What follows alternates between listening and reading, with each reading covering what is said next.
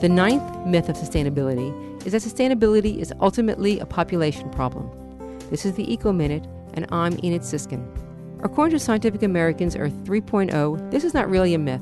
Overpopulation is at the root of many of our environmental problems. However, although true, it's an unsolvable problem and an unrealistic solution. Population experts agree that the best way to limit population is to educate women and raise the standards of living in developing countries. But that cannot happen fast enough to prevent increasing the current world population by almost an additional 50% by the middle of this century.